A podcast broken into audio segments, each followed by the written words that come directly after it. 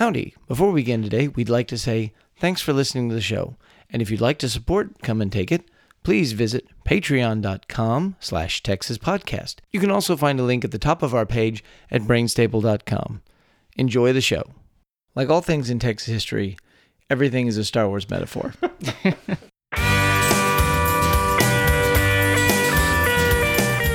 Howdy. You are listening to Come and Take It, a talk show about Texas by Texans, where three friends, born and raised in the Lone Star State, share our views on the history, culture, and just what it means to be Texan. I'm Mike Zolkowski. I'm Sean McIver. And I'm Scott Elfstrom. In the 1810s and 20s, a motley mix of adventurers, revolutionaries, and freebooters known as the filibusters staged a series of incursions and invasions into the Spanish territory of Texas. They came to liberate Mexico, to carve out an independent Texas, or just for personal fortune and glory. But whatever their cause, they made a lasting mark on the history of Texas. But first, what's your favorite Texas Bay? Well, the easy answer is I'm kind of partial to Galveston Bay because I grew up down there. But more specifically, there's a small bay called Dollar Bay down there near Texas City, which is where we would always put in our boat to go fishing in Moses Lake uh, out by the floodgates. So I'm going to say Dollar Bay. Also, Dollar Bay is where we were headed out in the last trip of the boat I grew up with. And we went to go fishing. I was going to fish with my dad, and he went and he gunned the throttle on the outboard, and the transom broke. so we didn't go fishing that day, and we, we limped back to the ramp and got out of there before we sank. Well, uh, although I, you really can't mistake it for the mouth of the Mississippi River, much like LaSalle, I love Matagorda Bay for its place in Texas history. And I'm just going to say, because of my childhood experience, Corpus Christi Bay. You may be shallow and brown, but I love you anyway. That should be a song. Yeah.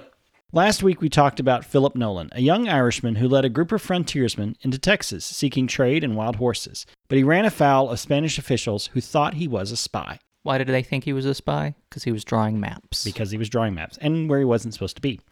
The irony is that while Nolan had worked for the American government, his final fatal expedition into Texas was driven by the desire for personal gain, not any real effort to usurp Spanish territory. His death and the mistreatment of his men by the Spanish authorities served to inflame opinion against the Spanish Empire and laid the seeds for future endeavors to do just what the Spanish feared Nolan was doing.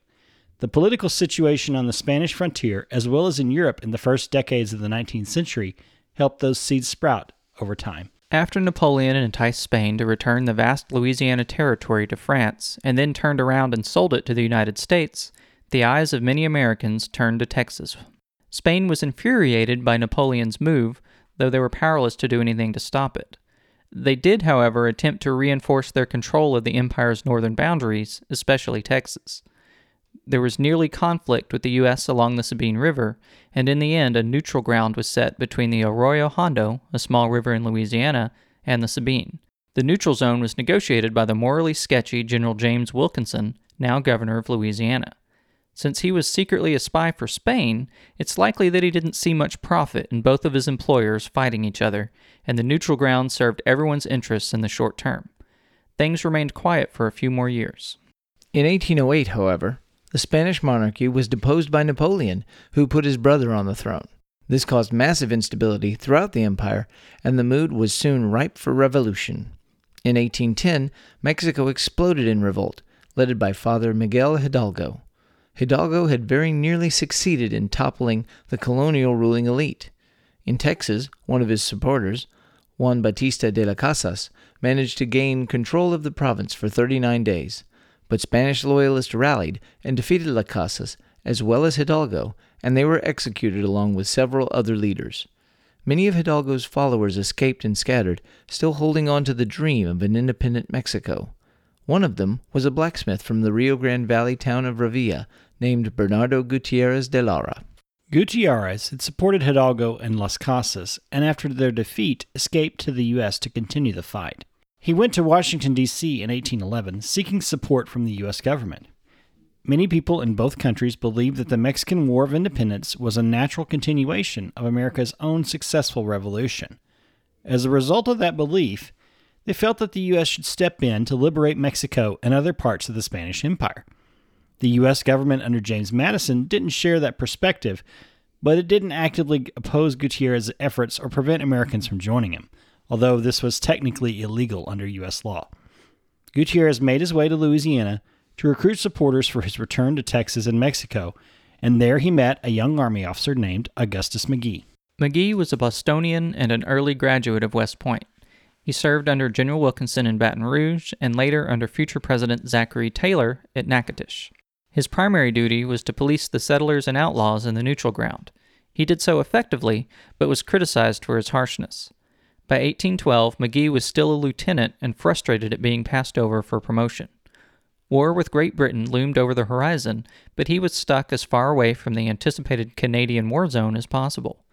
This well trained and experienced young officer was just the kind of man that Gutierrez was looking for when they met. In June 1812, Magee resigned his commission and with Gutierrez began recruiting men to invade Texas and Mexico. They recruited 130 men in Natchitoches, an equal mix of American frontiersmen, ex soldiers, exiled Mexican revolutionaries, and Indians. The recruits were promised $40 a month and a league of land in Texas, which is about 4,500 acres. Gutierrez was technically in command of this expedition, which they gave the lofty formal title of the Republican Army of the North, with a rank of general. Magee, now a colonel, commanded the troops. Samuel Davenport, a merchant from Natchitoches who had trading interests with Indians in East Texas, joined on as the financier and quartermaster. They entered Texas in August 1812 and soon captured Nacogdoches without much of a fight. Reinforcements began to stream in to join the victorious army, which swelled to 300 men. They captured the outpost at Santissima Trinidad on the Trinity River near present day Madisonville on September 13th. Home of the Texas Burger. Yeah. And the Buc-ee's. At Trinidad, Magee fell ill with an unknown ailment. Some sources indicate consumption or tuberculosis or malaria, although decades later, Texas President Mirabeau Lamar noted persistent rumors that Magee was poisoned by his own men. Although he was sick, Magee still led his men, and in November they proceeded south to the Presidio at La Bahia in what is now Goliad. They captured the Presidio, again without a fight, but on November 13th, Spanish Governor Manuel de Salcedo laid siege to Magee's army with 800 men. Attacks on the fortress failed, however, and the siege went on for months, and months, and months. Magee was concerned that he was overmatched, and he began discussing surrender with Salcedo. This proved unpopular with his men, and the siege continued. On February 6, 1813, Magee fell ill once more and he died. Again, Lamar repeated persistent rumors that Magee was despondent and took his own life, but no real proof of this exists. Major Samuel Kemper took command of the troops. A few days after Magee's death, despite being outnumbered, Kemper struck at Salcedo. This forced the Spanish to lift their siege and retreat to San Antonio. Kemper and Gutierrez stayed in Goliad, and their army was reinforced from Nacogdoches, as well as from deserting Spanish troops and local Indians. In March, with 800 men, the filibusters defeated a large Loyalist army at Rosillo, southeast of San Antonio near the old Espada mission. The Spanish were so badly beaten that they surrendered unconditionally to the Republicans, giving up control of San Antonio and effectively of Texas. Though Salcedo surrendered unconditionally, there was still the question of what to do with him and his officers. A big issue was the personal animosity that Gutierrez and Salcedo had for each other. Salcedo had been imprisoned and humiliated by Las Casas and Gutierrez, but Gutierrez claimed that Salcedo had murdered his relatives. Gutierrez suggested that to maintain the peace, Salcedo should be escorted to the U.S. border for safekeeping. On April 3rd, Salcedo, General Simon de Herrera, and 12 officers were escorted out of San Antonio. Near the site of the Battle of Rosillo, Salcedo and his men were tied to trees and executed reportedly at Gutierrez's order. This action disgusted Kemper and many other Americans, and they abandoned the cause, returning to the United States. Despite this barbaric display, many Americans stayed and the Republican Army continued to grow. On April 17th, the Army drafted a Declaration of Independence proclaiming Texas to be an independent state within the Mexican Republic. A constitution was drafted, and a ruling junta was put together, with Gutierrez as head of state. For a few months, there was a working government and a judiciary within Texas, all under the solid green flag of the Republic of the North.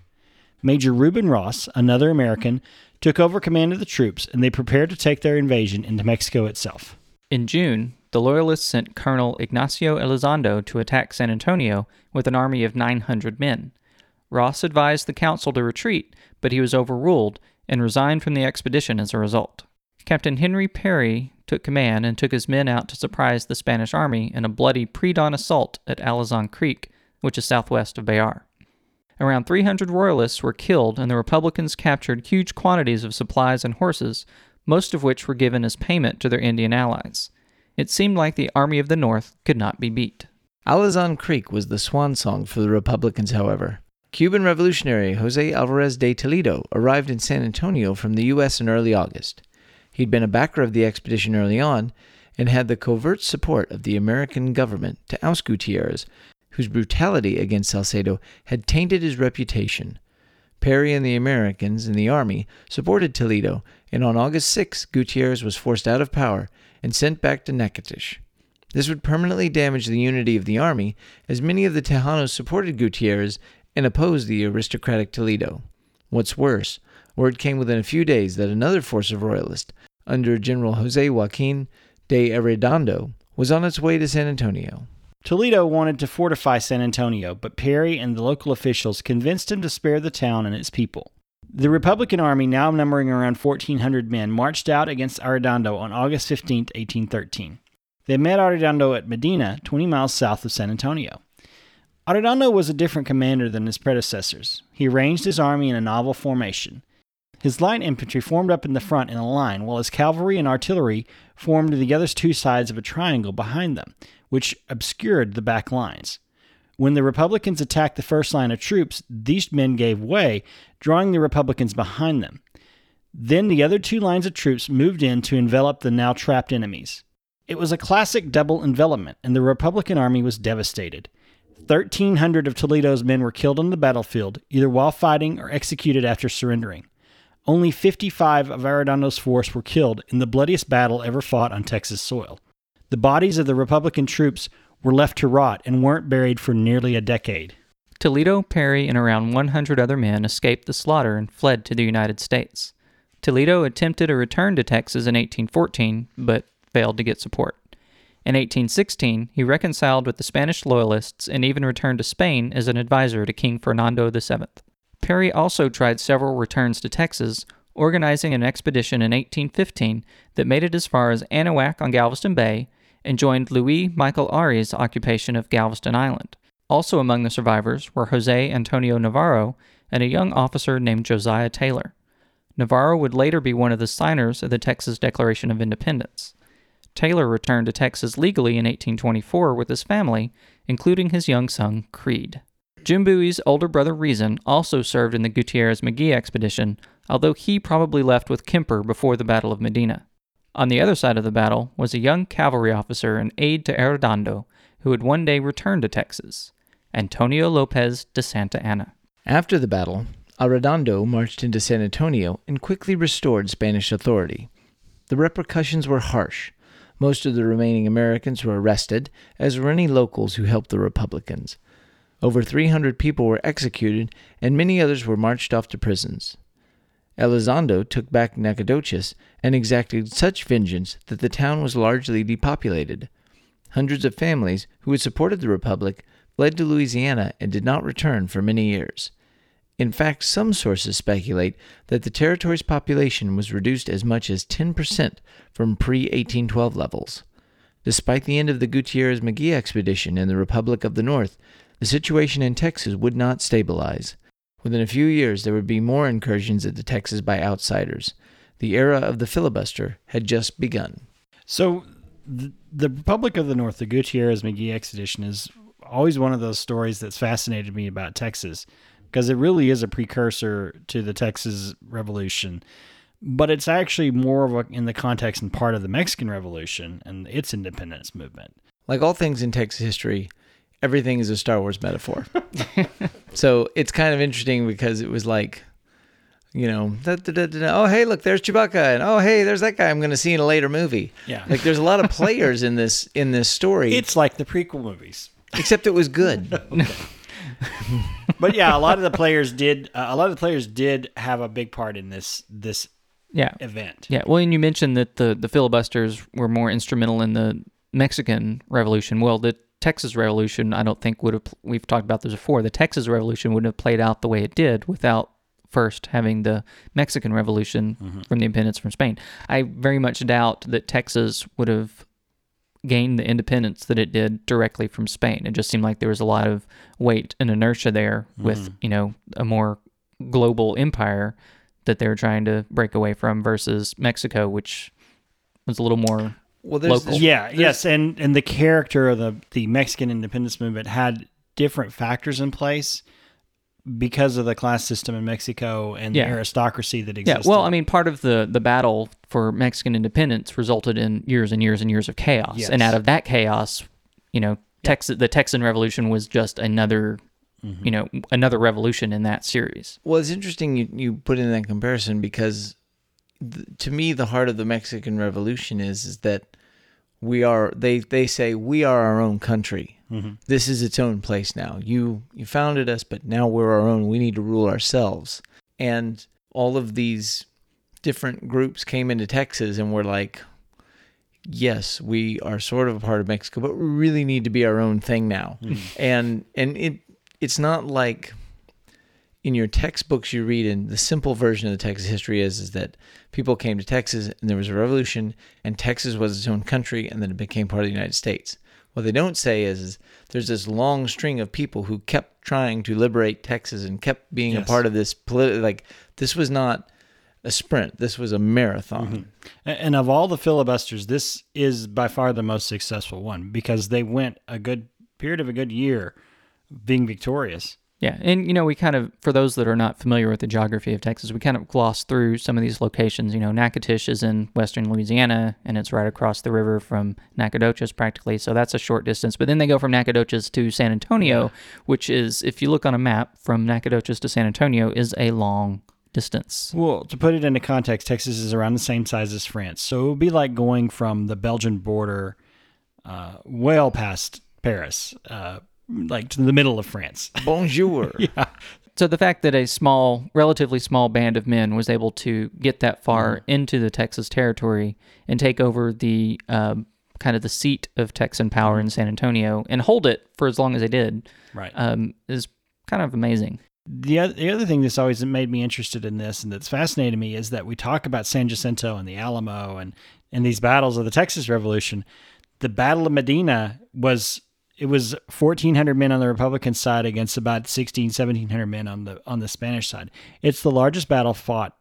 It's it may not be the largest battle fought in Texas soil because some of the battles of the Mexican War the Mexican American War were bigger, but the but the it is certainly the bloodiest. Eight, 1300 Yeah, 1,300 out of 1,400 men. yeah, That's, that's a that's a high casualty rate. it certainly should be not just in among Texans, but in terms of like world history, like it should get more recognition than it probably does. But yeah. I was going to say they they talk in the story about how the bodies are left to rot in the fields and they're just left there. Uh, there's a similar story told about San San Jacinto that that that that's you know they that it was it was left at, un, un Yeah. undone and uh you know people just said man it, it just it there was a smell smelled like death. Yeah, smelled like Smelled death and it like was just a is it makes it kind of almost a cursed place But this is this is about uh, about 20 miles. It, it's actually within metropolitan San Antonio. It's about 20 miles from downtown yeah San there's a lake there now there's a Yeah. lake in medina now But it's um the other thing is that that the the army that fought the Republican army at that battle was bigger than Sam Houston's army ever was during the Texas Revolution. So it's like this was a movement that was that was very strong and it had a great deal of local support. Yeah, and I'm kind of curious as to why they were so um, so decimated by that battle, and, whether it had something to do with it. You know, we talked about how their ranks swelled with supporters, but then there were also a lot of uh, soldiers that had deserted the Mm-hmm. Spanish army, and so maybe their hearts weren't fully in Yeah, the battle. yeah, and uh, yeah. that, I think that's a big difference between this this expedition and the later Texas Revolution. Is they didn't really necessarily seem to have the same heart Right. and, Well, and and the- desire. Yeah, the Indians fighting were fighting for pay. Yeah. there was a mercenary element of that army. Um, the other fun thing about this is that we, they're off. They're called the Gutierrez Magee expedition, but Gu- Magee died pretty early in the battle. or in the in the in the in the expedition, and Gutierrez didn't finish it. the The irony with Gutierrez is that him getting deposed saved his life. Right. Yeah. Pretty much. Because if he had he had been there when the Oh, they they would have if they caught him, they would have gotten him. But it also it served to to break up part of the the movement as well because of the support. So it, you know you start getting into this historical fiction sort of Mm-hmm. a little bit of you know navel gazing, figuring out oh what if this thing had happened or not happened. But you know I, I wonder with the players that were there, had the Republic of the North still existed, would Texas have the same trajectory as it has today? Who knows? Um, It's such an odd Yeah. it's such an odd it's it is an piece oddity. of oddity in in Texas. history. Gutierrez does. Gutierrez will make his appearance again a couple more times, so uh, he he doesn't disappear uh, into history. He he does have still a role to play in Texas and Mexico's history. we talked before and we mentioned briefly at the end of this episode how the treatment of the Gutierrez Magee expedition and their army by Arredondo and his command um, influenced a young Santa Anna and how he would later deal with the fighters in the Texas Revolution. of any of any revolt against him, and that Yeah. that that was a big part of Will Fowler's book about Santa Anna. Is that this was this was Santa Anna's learning experience. and is brutal. He's, Uh, yeah. he treats everyone with just brutality. Right, and, and yeah, and Arredondo was his model for for a lot of things. Arredondo was a political person. He was uh, he was a womanizer. He was a prankster, and he he loved being in the field. Uh, he was a crafty general, and the, all those things Santa Anna inherited from him and learned at his side. But yeah, how you treat those who rise up against you. That's how you. This is where he learned how to wage war and it yeah it was very brutal it was they scourged them with scorpions but this would not be the last filibuster, would it? no it will not be the last filibuster That wraps things up for today. You can find notes and links from today's show at brainstable.com. We'd love to hear from you, so like and share us on Facebook, follow the show on Twitter at Texas Podcast, or go to brainstable.com and leave us some feedback. You can also find our show and many other great history podcasts at historypodcasters.com. Follow us individually too. I'm on Twitter at Mr. Java. i'm max shaman two ends And I'm Scotticus. Tell your friends and leave a review on iTunes. That helps us get noticed and reach new listeners just like you. We hope you'll join us next time and remember that even if you aren't from Texas, Texas wants you anyway.